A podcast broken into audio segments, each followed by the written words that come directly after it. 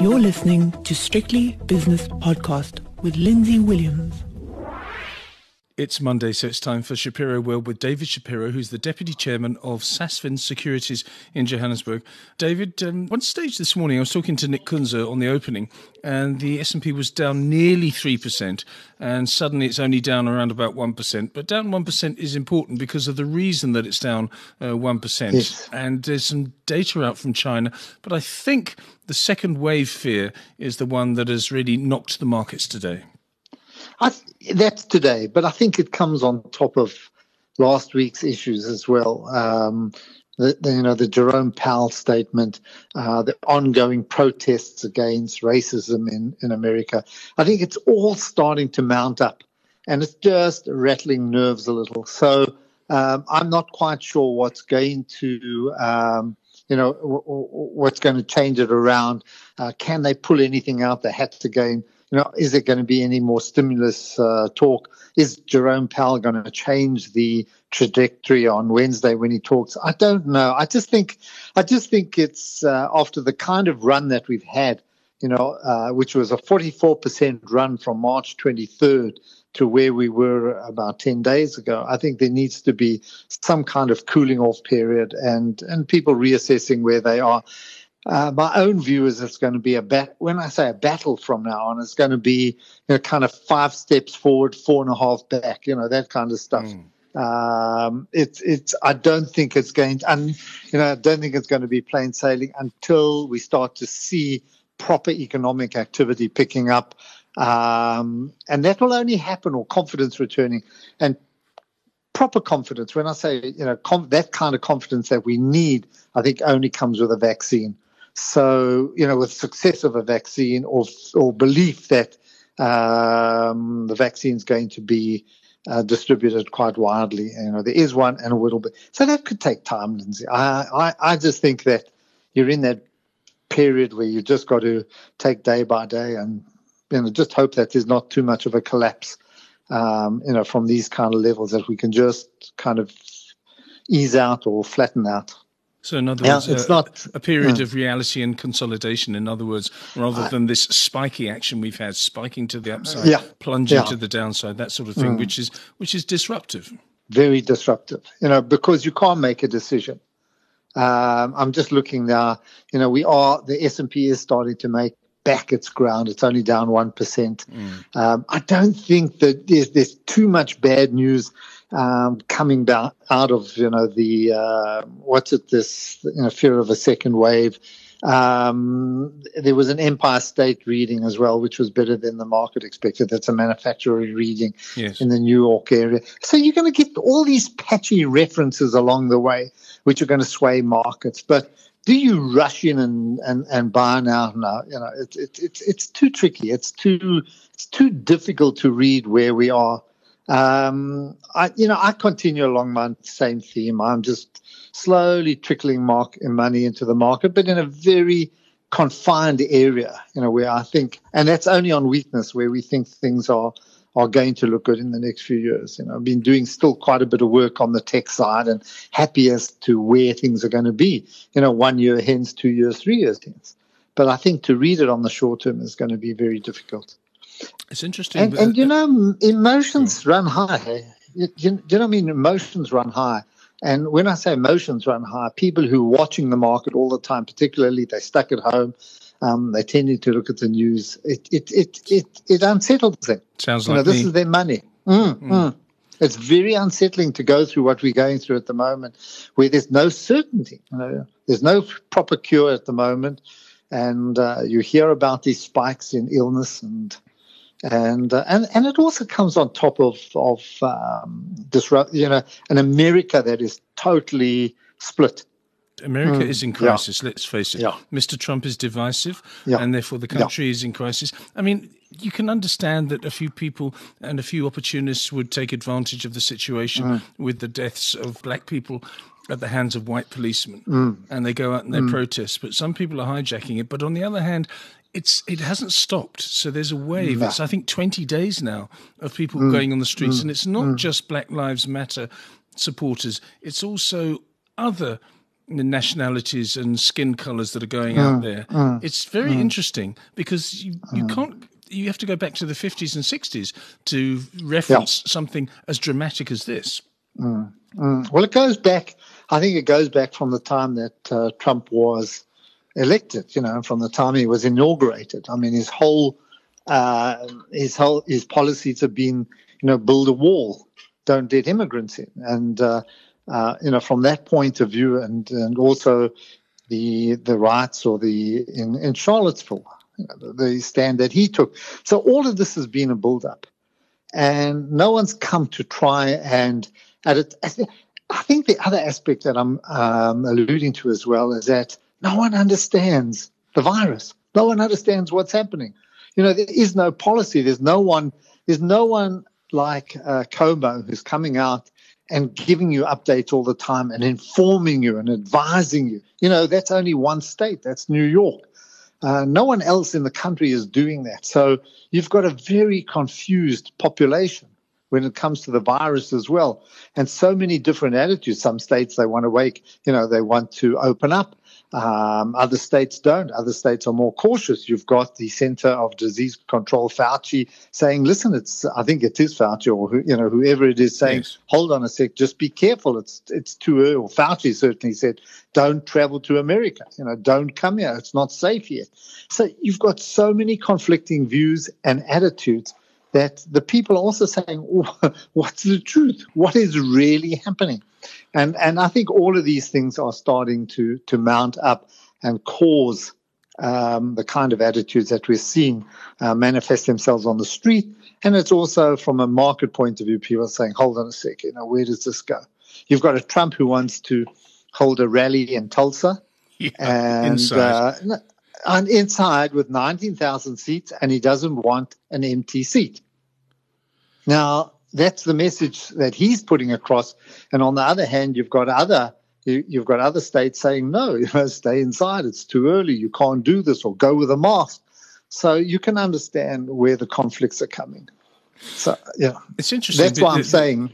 Yeah, the America situation is very interesting because of the breakout, sort of mini breakout of the virus in a market in the south of Beijing, or a market that serves Beijing, supplies rather, 80% of the fruit and vegetables to the greater Beijing area, and also serves fish and meat and everything else. And so they identified a little bit of an outbreak there. And I was talking to a fund manager in London earlier on today, and he said he has a Chinese colleague and says they tracked it down to one chap who had got two cell phones. Now, in China, you've got a cell phone that has track and trace on it, and if it flashes red, then you've got the thing, and they can track you. This chap had somehow got another phone and had sort of circumvented the problem, so he was the one that spread it.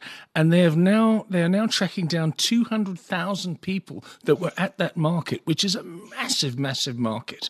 And 79,000 have already been traced. Only 50 cases have been found. But it's like the difference between China and America is like the difference between rubbing two sticks together to light your cigarette and having a Zippo. China is so far ahead, and they've contained it. And Mr. Trump can say what he likes. America is backward when it comes to testing and containing this thing. Yeah. And well, that sums it up, that they have got that. You know, you can argue what you like about whether the state is tracking your movements and whether they can do that, you know, whether that's constitutional, whatever. Yes. But I mean, in terms of getting on top of the virus, yes, the fact that they're so quick to act and with such decisiveness, 79,000 already. You know, that's what I'm talking about. You know, in America, there's no such addresses. They don't address it in any way at all like that.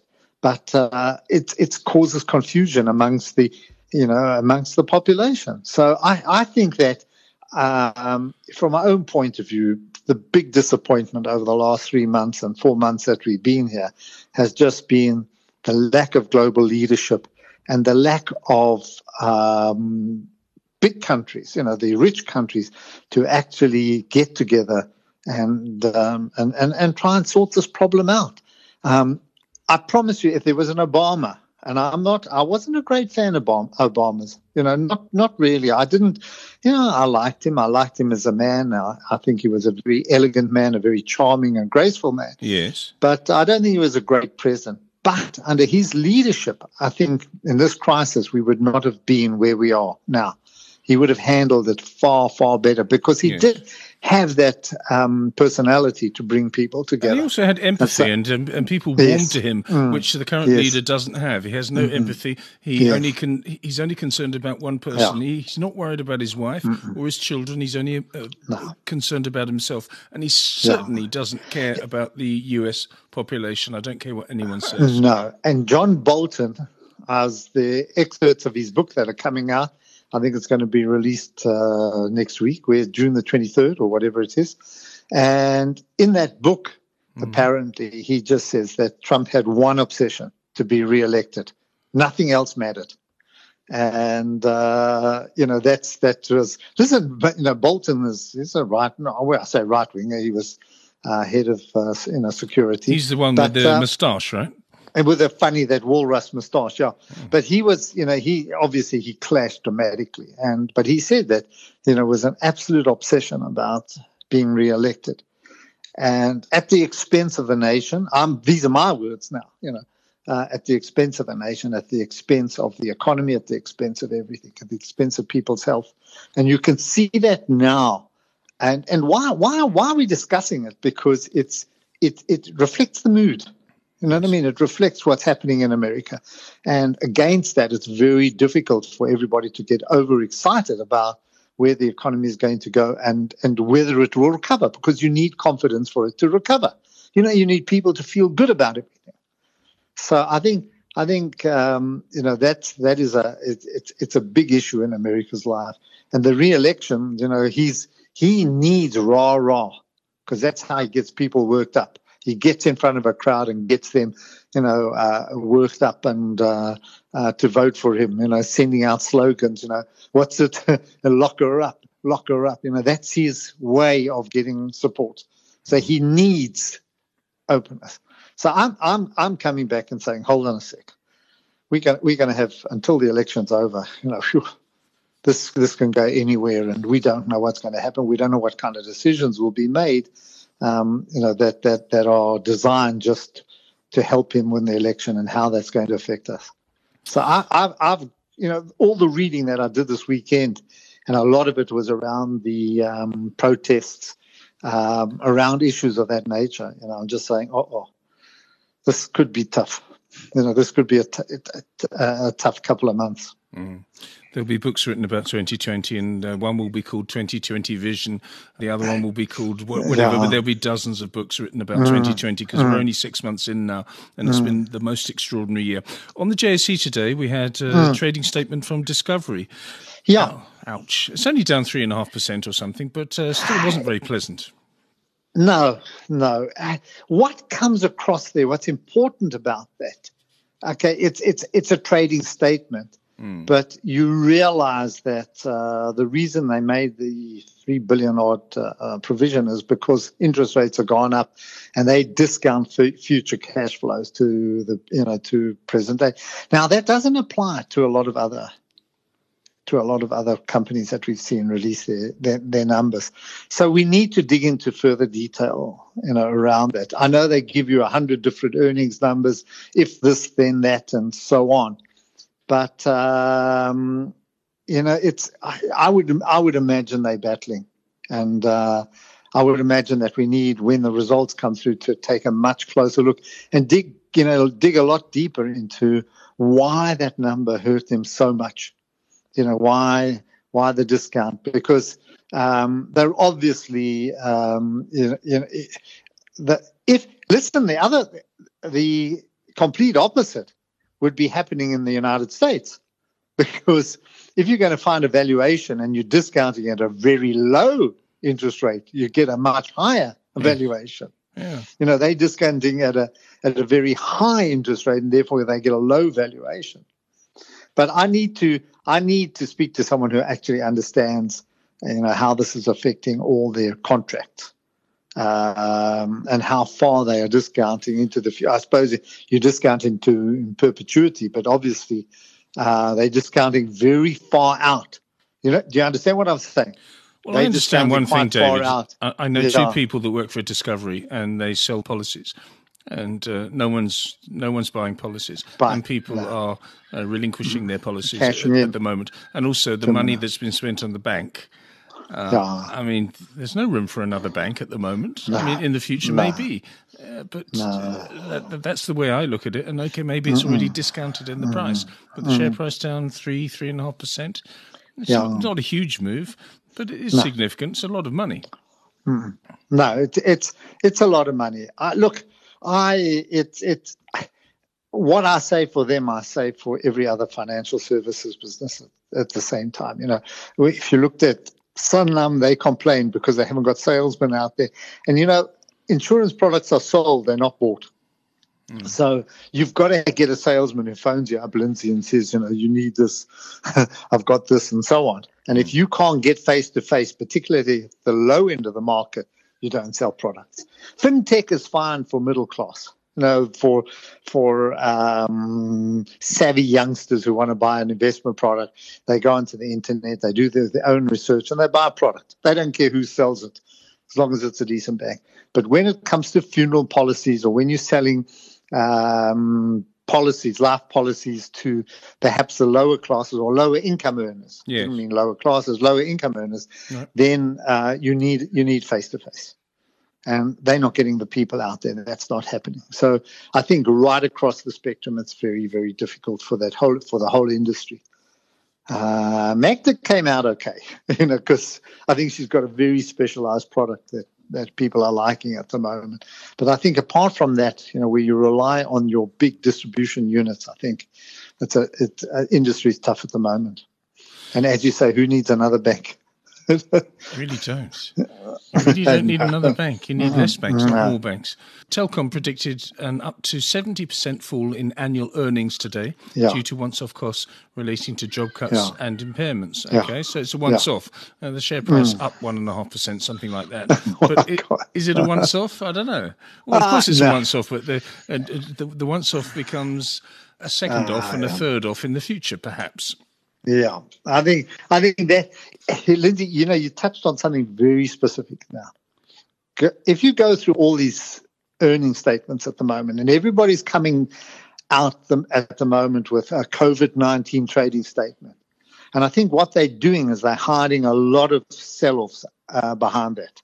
Impairments. So they're saying, okay, listen, everybody's going to forgive us. Let's write the things down. Yeah. And there have been huge write-offs of assets. You know, of bad purchases, deals that haven't quite given them the return on their capital. And they're writing them down now to positions where they are going to be able to make decent returns on capital. But the waste, you know, that's one thing they shouldn't allow to happen, is just to write it off and to get it off the balance sheets.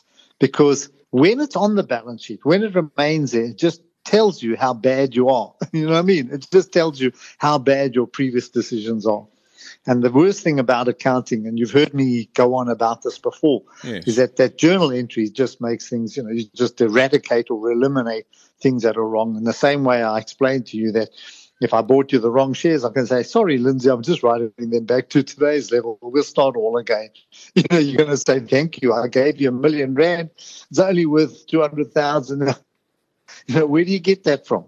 So I think it's exposed a lot of issues in the corporate world that are hiding behind this, you know, the bug, the virus, in order to sell off. In order to make the balance sheets look a lot better. So, Telcom, there you are. Very good. The S&P was a bad business. It's been a bad, you know, it's down now 1.5%. 5 minutes ago when we were talking, 3 minutes, was down 1.1%. But I think this is going to be the way that it goes. You know, it's just going to be up and down and all over the place. I would imagine a slightly weakening bias for the next couple of days. David, before we talk about... Lindsay, the one thing... The one thing that also captured my attention was I can't believe it. I mean, and I'm absolutely relishing what we spoke about last week was the, you know, which Nick brought up, which was the Robin Hood and the trade in Sasol in the ADRs.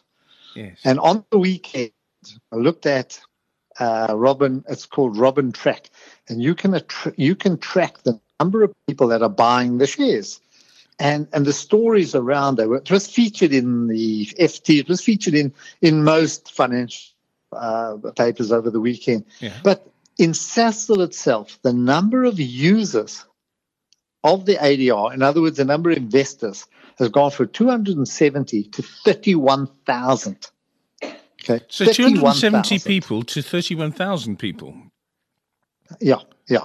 So there are 31,000 holders of the Sasol ADR, which is, you know what an ADR is? It's nothing more than a convenience. A bank, instead of listing on the exchange, a bank convenes and says, okay, if you want to buy Sasol, you buy them through us. We'll give you a certificate which says you're an owner of Sasol because we go to South Africa, we buy the shares. Hold it in our safe for you, you know, but you could trade that. In other words, instead of having to go to the South African market morning, noon, and night, you know what I mean, and keep playing that market, we'll do it for you. So it's almost like, I wouldn't say a bucket shop, but it's like an agency. Yes. That allows you to trade the share in America. And then every night they'll balance it out. They say, oh, you know, people bought 1 million shares. We've got to go to South Africa and get 1 million shares to back the certificates we've been issuing. You know, that's I hope that makes sense. And you know, when they sell, then we'll sell back to South Africa and we'll balance our books. So 31,000, I doubt whether there's anywhere close to that on the main market, which is into the primary market, which is in South Africa. And what will happen is, of course, David, if you expand this, and a lot of them would have been buying Sasol at 160, 170 rand a share or whatever it was in US dollar terms at the time. You have to take into account the dollar rand exchange rate. But if the dollar changes, but more importantly, the share price changes, then these people will be knocked out because a lot of them only have $1,000 or something. And so they're wiped out of the market. So they're the liquidity is immediately withdrawn, and also they say to themselves, well, actually, I didn't make any money, so I'm not going to buy Amazon anymore, and that affects the whole market. But the strange thing is that it's still one of the popular stocks. Yeah, you know, it's still I don't know now. I don't think it's going to affect the big ones because it's a small market. They only play around in small caps. I don't know how they describe themselves, but as one chap said, you know, the flight. He said, you know, instead of the flight for quality, you've got the flight for crap. You know, this was in the FT. Yes. You know, just one trader says that's exactly what's happening, and they did it with Chesapeake, and they're doing it with all these bombed out stocks. They did it with Hertz and so on. So I think it's just a sideshow. You know, I mean, it's just it's something that's happening on the side, but it explains the bewilderment we had over Sasol. Who's buying? You know, where's this all coming from? And it's just these youngsters on their various websites or Facebook sites, that, you know, that discuss the market. They all discuss it amongst themselves and all go and buy it, and you know, with their $1,000 and so on. But even today, in a market which is down 2.5% plus, you know, close to 3%, Sasol is actually holding its ground. So you know, there's still things happening there. Do you know what people are doing, David? They're taking advantage. They're taking advantage. And I'm not talking about the new punters that have entered the market. There are people putting out things saying, you can make 20% a month in this market. Look what I did. And they're preying on people that are staying at home and are bored out of their minds. That's what they're doing, who know nothing about the market. Exactly that. And you can't argue against the weight of the money that's buying the shares or the game that they're playing. So it does reflect here. The only thing is that just be cautious on this side because those parties, while they're a lot of fun, and you know, it's like you can have a lot of fun in the short term, they always end in disaster or in tears. You know, when the clock strikes 12, just make sure you're gone. You're out. Mm. And there are some very good online trading services in South Africa, in particular, that that should be taken seriously. But there are some cowboys out there, international ones, that is. David, I want to talk about something now which is close to your heart and which you tweeted about over the weekend, and that is football. Mm-hmm. I watched Barcelona beat Mallorca 4-0 over the weekend, Saturday night. And it was nice to see them again, but there's a false crowd and there's false noise, and the players seem to know that. But anyway, Barcelona won, so I don't care.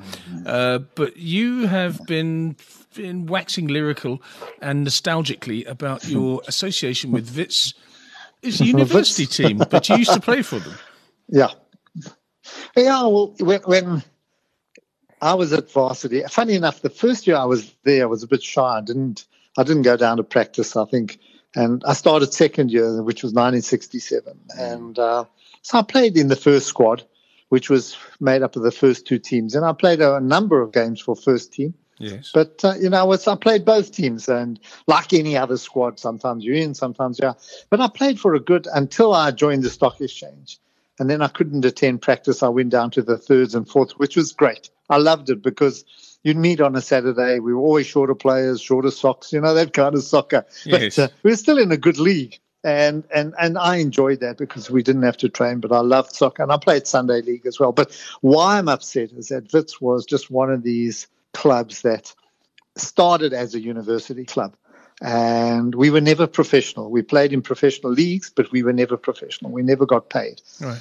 And a number of other clubs were very good to us as well. You know, and in the off season, we were always the kind of team that the first teams would play against, Germiston Callies and Rangers, and you know. So I had my good few games against really top players, and I loved it. I'm just sorry that they sold their franchise.